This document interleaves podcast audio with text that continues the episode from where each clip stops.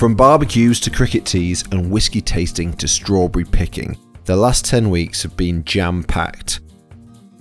We've opened a new pub, there's been lots of new dishes, and we've even picked up some awards as well. And I've welcomed some extra special guests to share their knowledge with you. So, in this final episode of Seasoned, I thought it was high time we looked back and celebrated what an unusual but fantastic summer we've had on the farm, and we'll take a sneak peek at what the rest of the year has in store as the nights start to draw in. My name is Tommy Banks, and you're listening to Seasoned, my podcast all about life at my restaurant, The Black Swan, and the farm where we grow all of the ingredients. This is the story of the journey from field to fork. This is Seasoned, episode 20 The End of Summer.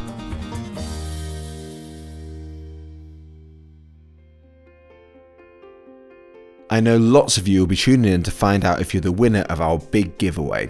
Our luxury meal and stay at the Black Swan, and later in the episode, I'll be revealing the name of our winner. Can't wait. But I also want to let you know that after this week, subscribers to Well Seasoned will still receive their monthly newsletter and bonus content, and we'll have another giveaway for you at the end of September too.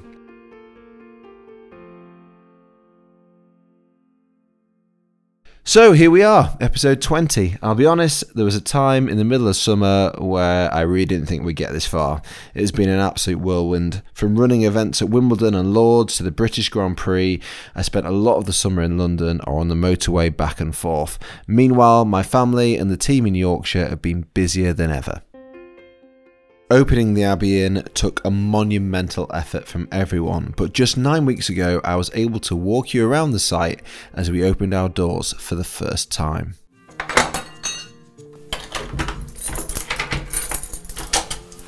Here we are, the new pub. I absolutely love this place. There's just so many memories for me as well because my first job was here.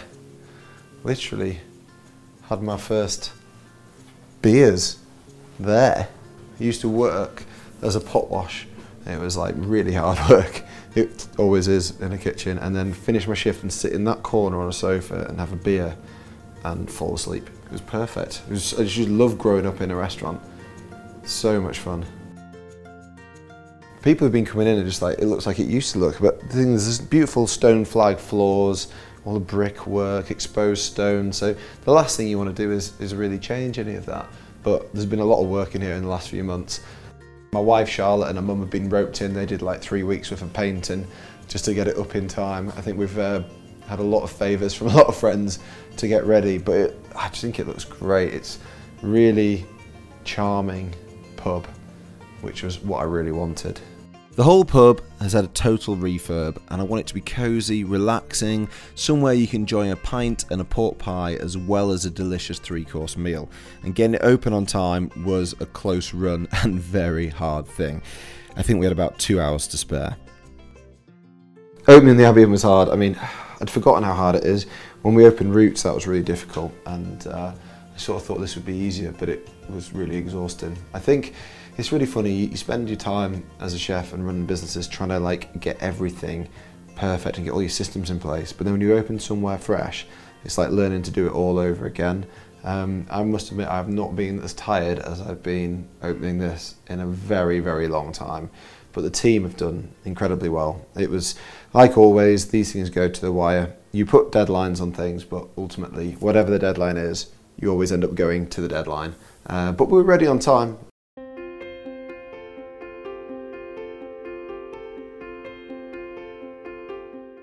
Seeing the pub come alive over the last two months has been great. You've been visiting in your hundreds, filling the dining room and propping up the bar. And you've been ordering those burgers faster than we can make them. What I've loved most though is that the Abbey Inn has been able to complete the circle, providing a home for much of the produce we grow on the farm which doesn't make it onto the menu at either Roots or the Black Swan. For the first time, we can farm animals knowing the whole nose to tail will be used, and with our quick thinking chefs and daily specials, we can ensure that there's little to no waste coming from the farm.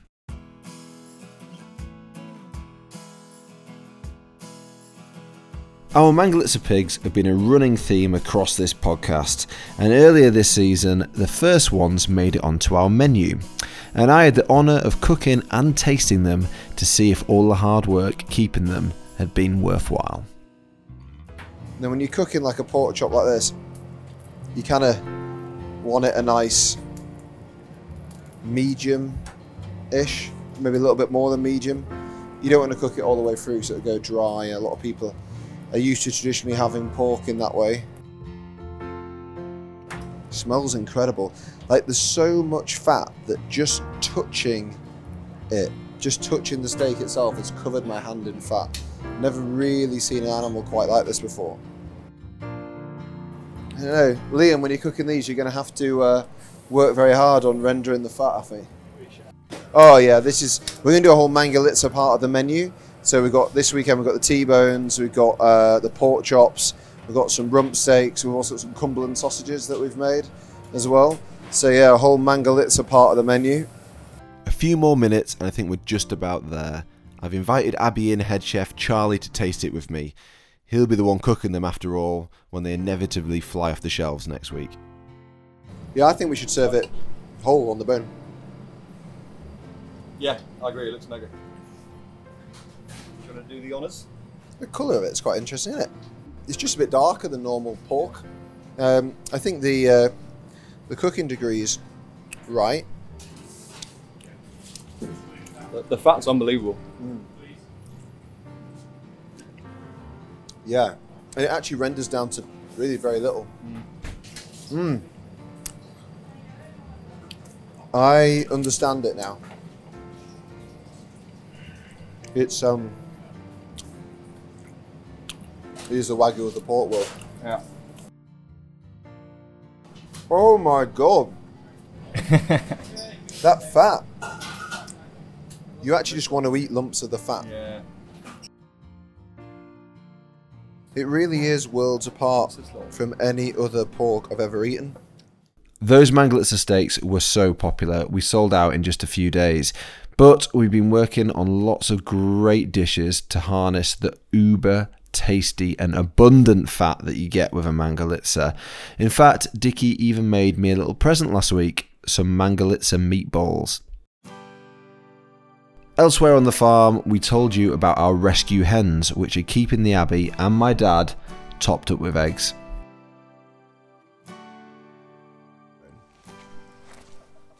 There's a hen in with these cows. Yeah. The hens are on walkabout. There's these beech trees over here, they roost up there on the night and uh, they're laying anywhere. So we're having to go all around trying to find eggs. Just like we used to when you were a lad. Yeah. Just find eggs, wait for them to cluck and see where they are.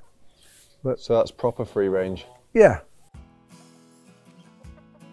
Regular laying hens in a commercial farm have a relatively short laying life, about 18 months, and after that, well, they're not producing quite as many eggs as they once did, and it doesn't make sense for a commercial farmer, so they just got rid of. It's all about the economics of keeping a hen versus the price of the eggs. But on our farm, we decided to give these retired hens a new lease of life, and they seem to be loving it.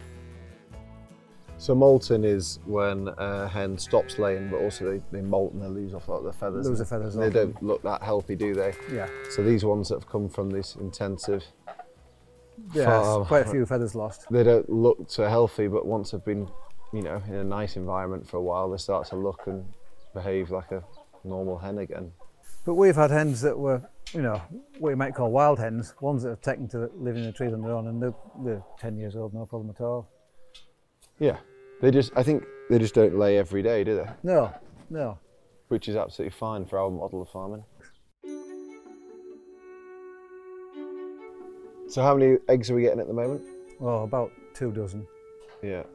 But they, they and it varies. Actually, this really hot weather, they've, they've gone off a little bit. Yeah. And it does depend whether we can find them. Now, in the back to the old circumstances, it's a question of you find a nest of eggs when you find them. Last week I was poaching them down at the Abbey. Um, we were serving them with uh, some local asparagus just on the specials board and they were beautiful. Oh, yeah, but those were, we're bringing you the ones that we collected that morning. Yeah. So we've got just enough to put on the specials board then really. I think that's all we've got, yeah. Yeah, because I do need four for myself every day. Little confession uh, my wife and I did help ourselves to your eggs the other day, so sorry about that, TB.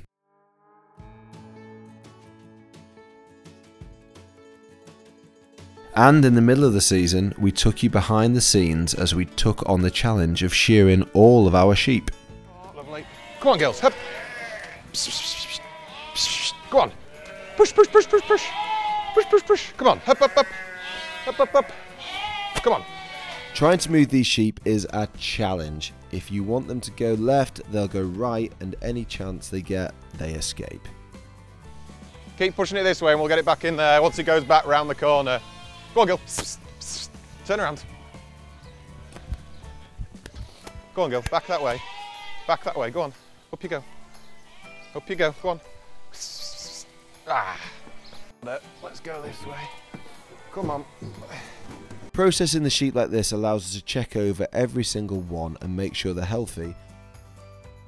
All the adults get a vaccine shot along with a haircut. How many are we on, Anna? 32. Few to go. Way back at the start of this season, I treated you all to a barbecue special, which I have to say was a lot of fun. From what fuel to use to how to get the perfect caramelization on your steak, we went through all the secrets to elevate your barbecue game. So when your barbecue's ready to cook on, you want to see the coals glowing white. I'm using Binchotan, which uh, literally translates from Japanese as white coals, so you can actually see how white these are. But uh, really you don't want to be seeing any flame. Yeah, there might be a few lick up when you start cooking, but all the flame should have died down and hopefully your coals are really bright white and hot and you should be able to feel heat up here. So I've gone for an awesome bavette steak. It also gets called skirt or goose steak. So it's got three, a few different names if you go to the butchers. I just think it's um, an awesome cut because it's very, very cheap. So I've got two eight ounce steaks there and they cost me seven pounds. So it's about as cheap a steak you can get. Uh, and this is effectively a muscle from the diaphragm.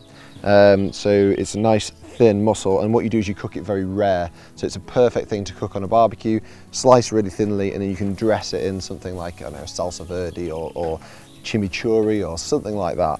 Um, and the other thing I've done is made a miso butter, which is basically uh, butter, brown butter. So I've uh, let it uh, caramelize a little bit and added miso to it. This is a miso that Dickie makes on the farm and it is delicious. That sound and smell, it's addictive. With this cut, because you want it quite rare, I'd actually cook it on a high heat and then rest it probably for longer than I've cooked it for and then slice it really thinly. But this miso butter will go really well with anything. I like it with fish as well on the barbecue. Use a pair of tongs to keep picking up and moving the food and keep an eye out for where the hottest bit of the barbecue is. You can rotate the different food around the grill to make sure it cooks evenly. So I think for a lot of people, they worry about getting too much colour, almost burning the food on a barbecue. And the secret to not doing that is actually to make sure that your barbecue's at the right temperature before you start cooking, so the coals have died down enough. So you can see that this is cooking nicely, but there's no flames, there's no smoke. But if I lift that up, you're getting a really nice colour on there. It's not black, it's not like when you see people's sausages that have been cremated. It's actually just getting a beautiful caramelisation, which is all flavour. The flames lick up because I've added the fat to it, so as the butter drips off, that'll set fire, and I get a little bit of flame. If it's too much, which is just done because the wind's just blown, just pull it to the side, let it die out, which it will, and then just start cooking again. If you've got your barbecue set up just right, you can keep the sausages and burgers warm on the top without them suddenly overcooking, and with a bit of luck, you can serve everything all at once. There you have it, less than a tenner, steak, asparagus, easy. Oh, juices, man. Mm-mm. Steak, asparagus, done, and you can't stop me tucking in. Yeah, I just there's something magical about miso, butter, steak, fire. It just tastes delicious. Also, I think we must have cooked on open fire when we were cave people. So therefore, I think in our brains, there's something delicious about it. It just tastes incredible. Hmm. And the tips didn't stop there as we dedicated a whole episode to the wonderful British strawberry. Look at that. That is just. I don't think anything screams summer more than a perfectly ripe strawberry, and, and actually British summer. I think it's the one thing we have the very best of in the world is strawberries.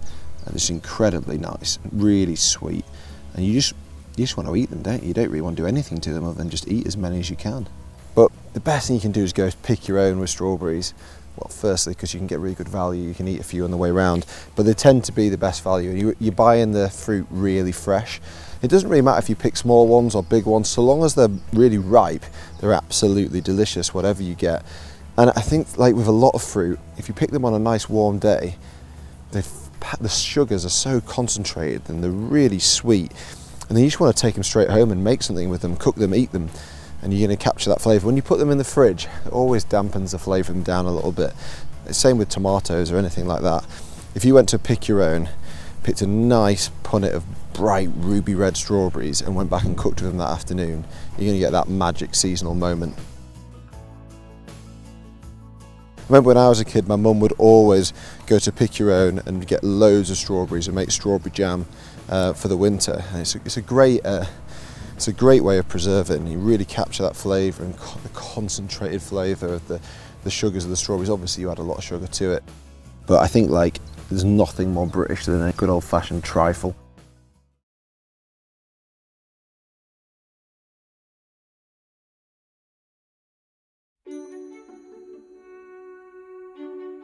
Me and Dickie have been spending even more time together than we usually do. We went on a site visit to Courtyard Dairy, where we got to meet owner Andy and try out some of their amazing cheeses. I loved making this episode. Now then, Andy. How are we doing? You well? All right. How are we doing, Tommy? You well, Dickie? Yeah, yeah, good to you. Nice to see Nice you. Nice to see you again. It's nice to Yeah. be here. Right, shall we uh, go and eat some cheese? Yeah. Right, let's go on.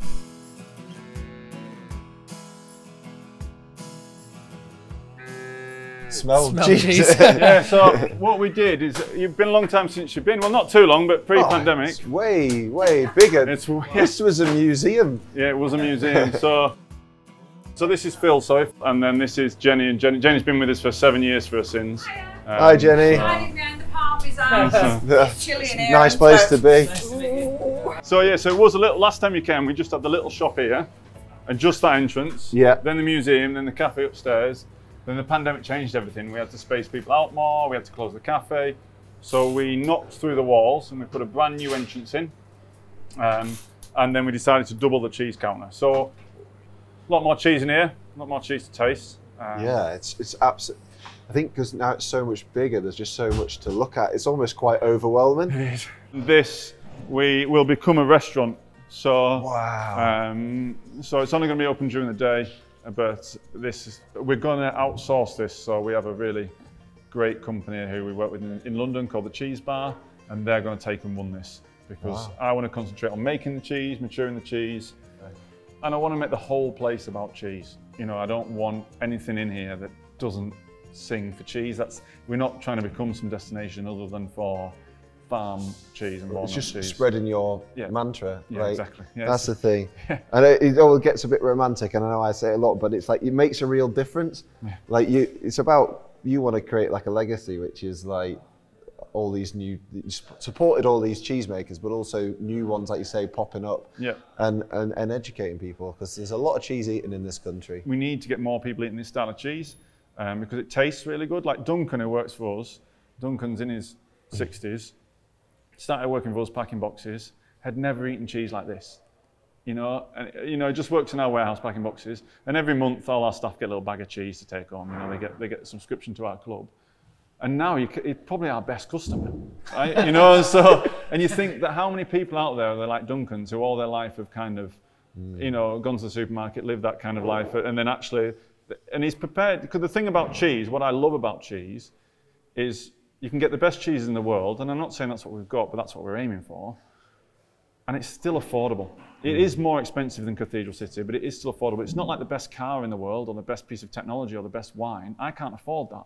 But the average man can still get an amazing cheese board as a treat and sit down at home. And I think that's a nice thing. And, and we should put more emphasis on that.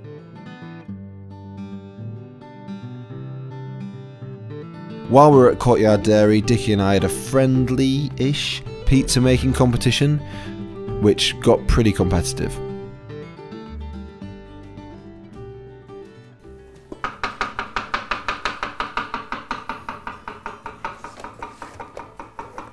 Well, I think it's a little unfair because Dickie actually used to work in a pizza restaurant. I did. I, I think my pizza will have better flavour, put it that way. Well, mine's preserved, and that's where all the flavour is. So, I mean, But yours probably might look better because I'm a bit scared of getting stuck to the paddle, to be honest. I mean, it's going to be pretty embarrassing if I don't win, really, because I mean, I know it's all down to flavour, but like you said, I did work in a pizza restaurant for four years, so hopefully I've got a good technique. Oh, look at the colour. I think we're ready. Oh, look at that. You sure it's had long enough? Yeah. well, have you ever tried? To be fair, it looked and smelt better than I expected, but I had a few special plans of my own up my sleeve, starting with lamb fat.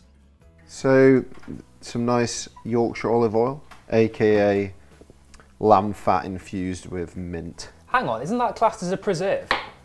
What, fat? Yeah, well, like, like I made that, so it's not really fresh, is it? It was preserved last year. So I think, It's just. What? yeah, but your your whole pizza was meant to be fresh, not preserved. How Dickie, you got to let me have at least one preserved ingredient. So, I've got some little courgettes which I've sliced real thin and just dressed in my minty lamb fat, which I'm hoping is just going to render down, and you're going to get that sort of, you know, like lamb and sort of fresh cheese is a thing, isn't it? Yeah. Like people do lamb and goat's curd, Like lamb and sheep's curd. feta's nice, Feta, isn't it? exactly. It's that sort of vibe. Yeah. So everything on here is fresh, acidic. I'm going to finish it with lots of herbs. I'm going to steal some whatever's in that hedgerow down there. That's going on it. Oh, they're both really good. Hmm. Can I be really diplomatic? I don't know. Um, diplomacy is not our strongest point. I think Uh, uh, the- it's the lamb fat for me. But that's me. But Cass, Oh. is, ah. Cass is the if I'm honest, I really like yours, but I think I'd go back for a second slice of that one, just because it is a bit ah. fresher. Oh, Oh no! unbelievable. And it wasn't just Dickie who used the podcast for an excuse to get away from Oldstead. My brother James joined me on a visit to Cooper King Distillery, the people behind our incredible range of distillates and spirits. I would say it was a memorable visit, but by the time we emerged from the whiskey tasting, it was hard to remember anything. Oh, so this is a bit like walking to Dickie's Okay. Palace of Preserves, isn't it? Your noses. 'cause you're Oh, gonna get a wow. whole There you go. lot of whiskey. Go Oh This my is a goodness. palace of preserves. Oh wow! It just. It's like oak, whiskey, all these beautifully stamped casks. I thought the alcohol unit we had at the farm was a potent mix, but this is something else. The air is heady and thick with, well, booze. because we're only filling 50 casks a year, we instead of going to a, a broker and just buying 50 casks from them, we would rather go and meet the people who are producing the spirit that's been in these casks first. So we went and visited small bourbon distillery. They empty their casks fresh, put them on a pallet, send them straight to us, door to door. So when they say BOU, is that bourbon, and then that's rye? Yeah, rye Yeah. whiskey. Uh, there's a Yeah. Madeira there. We've got There'll be some cognac. cognac, Armagnac. armagnac. Where's one two four? Can anyone see one two four? Oh, is it in the other container? I don't know. It's. Oh, I found it. I Oh, found have it. you? Hey. Um, oh wow! Yep. Look at that. That's Fantastic, amazing. cask. So that's a 100 litre bourbon cask, um, which came from Kentucky, and we filled that about eight months ago. So that's just at the start of its journey, but it'll be starting to take on some of those nice, sweet bourbon notes. But that probably won't be ready to bottle for another few years yet, James. So you're Yeah. just going to have to be patient with Is that. it? That is not Is a it- virtue that James has. Can I taste some now? Can we taste a little sample? Yeah, why not? Wow! Yeah, that'd be Let's do it. amazing. To get inside, Abbie's got a tool for that. A brilliantly named tool. So I'm going to take the bung out of this cask. It's quite agricultural, isn't it? You just hit it with a. Just hit it with a hammer until it comes out. Nothing technical. Well, um, what's this tool? So it's like a long. Yeah, so this is a Siphon this is a thing. spirit thief.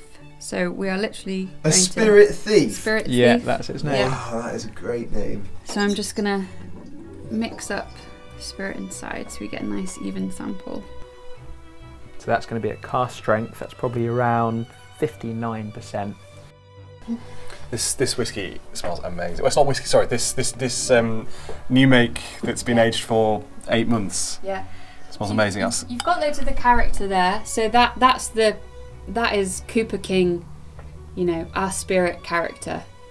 Really appley, malty. You know, I'm looking at it's and the, the new make was clear. And this has got a slight kind of just little hint of um, kind of a Golden golden colour, but not like you know whiskey's like a dark gold, isn't it? So it's just starting. You can see it's starting to take a little bit of the colour from the barrel. Yeah, and you should be getting some of that nice vanilla coming through now from the oak. You'll be That getting was some the sweetness from the first sort bourbon. of, uh, smell I got was was vanilla Yeah. and sort of just sweet oak. I suppose you get you're imagining from a bourbon cask that vanilla is going to be one of those predominant flavours Yeah. because you, that's what you get in bourbon, isn't it? Over time, we might start to see some spice, some clove. And bourbon casks are really good for bringing sort of coconut notes as well. Yeah, I get that. How is it, James? Did you try it? Mm, it's absolutely amazing. Can we bottle it now?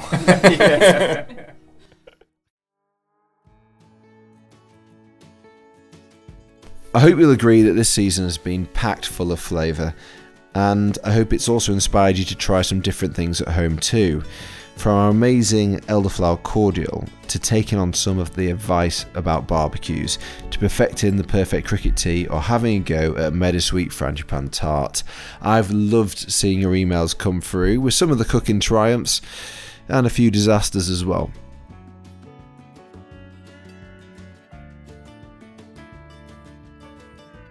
There's been one other new element this season, and that's been my Well Seasoned Members Club. On there, there's been a bunch of bonus recipes, extended interviews, and much more. There's a monthly newsletter, and we've been giving away some special prizes too. In June, it was a very cool Kasai grill, complete with all the tools and accessories you need, which one lucky winner walked away with. And in July, we gave away a meal and stay at the Abbey Inn. But I know most of you have been looking forward to this moment the giveaway of our star prizes. Firstly, I've got two tickets to my Home of Food Festival at Lord's Cricket Ground in London. I've told you lots about my food festival and everything we have in store. And the winner who will receive complimentary tickets and get to meet me and all the fellow chefs down there and have lunch prepared by my head chefs Callum and Will is Jack Yates. Congratulations, Jack, and I can't wait to see you at Lord's in September. For everyone else, there's still tickets available. The festival is on September the 9th and 10th, and I promise you'll have an absolutely fantastic time. So come on down and see what all the fuss is about. Now, there's one more prize, and this one I can't quite believe we're giving away. We've got a very special VIP package which we've never done before at the Black Swan. Our winners will enjoy a trip up to Oldstead, a tour of the farm and the garden, a trip foraging with me and Dickie, and then a few hours to relax in your room before enjoying a delicious tasting menu.